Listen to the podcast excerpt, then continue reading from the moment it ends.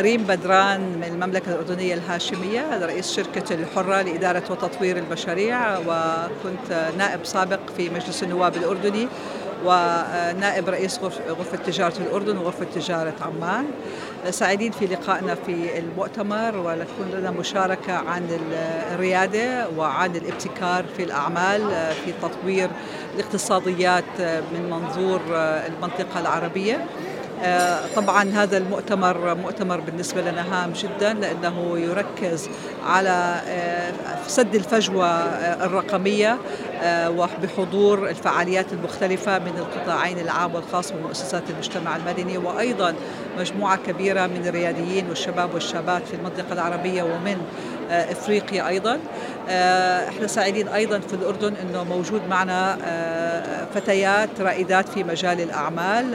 الهدف هو آه، التشبيك ما بينهم وبين الجهات المختلفة وأيضا آه، إطلاع آه، الجهات المعنية في المنطقة على التحديات التي تواجههم. لها علاقة من حيث التشبيك الفروقات في الاقتصاديات الرقمية أدوات التمويل المتاحة في المنطقة العربية. هل هي بالفعل جيدة وفاعلة وناجعة أم بحاجة إلى تعديل بعض السياسات حتى يكون هناك أكثر تأثير على انخراطهم في سوق العمل؟ طبعا من المعروف أنه منطقتنا العربية بشكل عام تواجه تحدي كبير في موضوع بطالة وبعد الكوفيد وهذا الوباء طبعا تعمقت هذه المعضلة خاصة في حضور السيدات والشباب والفتيات. فالتوقيت جدا مهم لأعمال هذا المنتدى والذي هو أيضا تحت مظلة مظلة الجامعة العربية وطبعا هيئة الأمم المتحدة حتى يكون هناك في تركيز على السياسات التي لها التأثير الإيجابي المباشر على سد الفجوة الرقمية ليس فقط بين الغرب والشرق وإنما داخل الشرق والغرب. بين بعضه. حتى في بعض الدول في مناطق مختلفة بين العواصم وبين الأطراف يكون هناك في فجوات كبيرة أو ما بين السيدات أو الفتيات وبين الرجال. فبالتالي التركيز هو راح سيكون على يعني تحليل للواقع العربي الموجودين فيه في هذا الموضوع.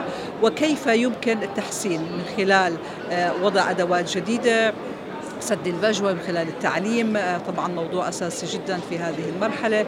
آه، موضوع التدريب والتأهيل والتدرب على الميكانيكيات الجديدة.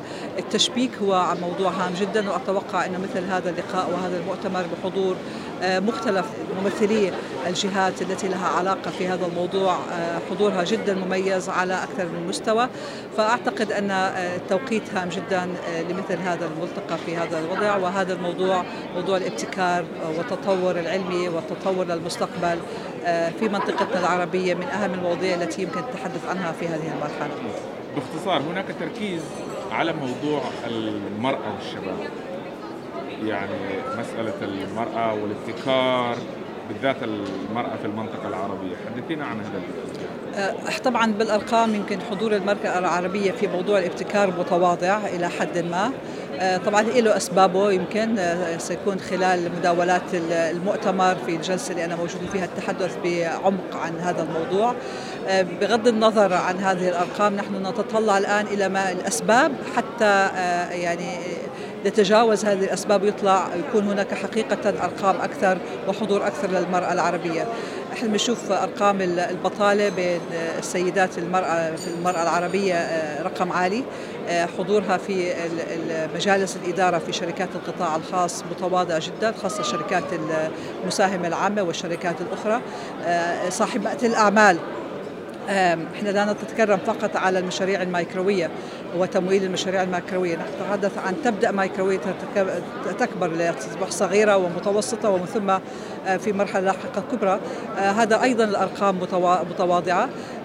طبعا في بعض الأرقام صعب تحقق منها لأنها غير مسجلة رسميا ولكن بغض النظر آه، الواقع يتكلم عن نفسه بأن بالفعل الرقم متواضع والفجوة أيضا ما بين الغرب والشرق في موضوع الابتكار كبير. والفجوة ما بين الرجال والنساء أيضا في منطقتنا كبير. فكيف يمكن أن نردم مثل هذه الفجوة؟ هناك عمل أتوقع ليس فقط على الحكومات وهي رئيسية في هذا الموضوع وإنما أيضا على المشرعين في مجالس النواب لتشريعات جديدة لدعم الابتكار ودعم هذه العملية.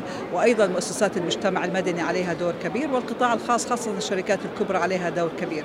وهدول جميعهم ممثلين في هذا اللقاء فأعتقد من هنا جاءت أهمية هذه الفعالية وهي الحديث ليس فقط بالتحليل وإنما وضع الحلول المناسبة حتى في المؤتمرات القادمة نستطيع أن نقارن ماذا حصل اليوم في 2022 مع العام القادم 2023 في ضوء التحديات العالمية التي نواجهها اليوم.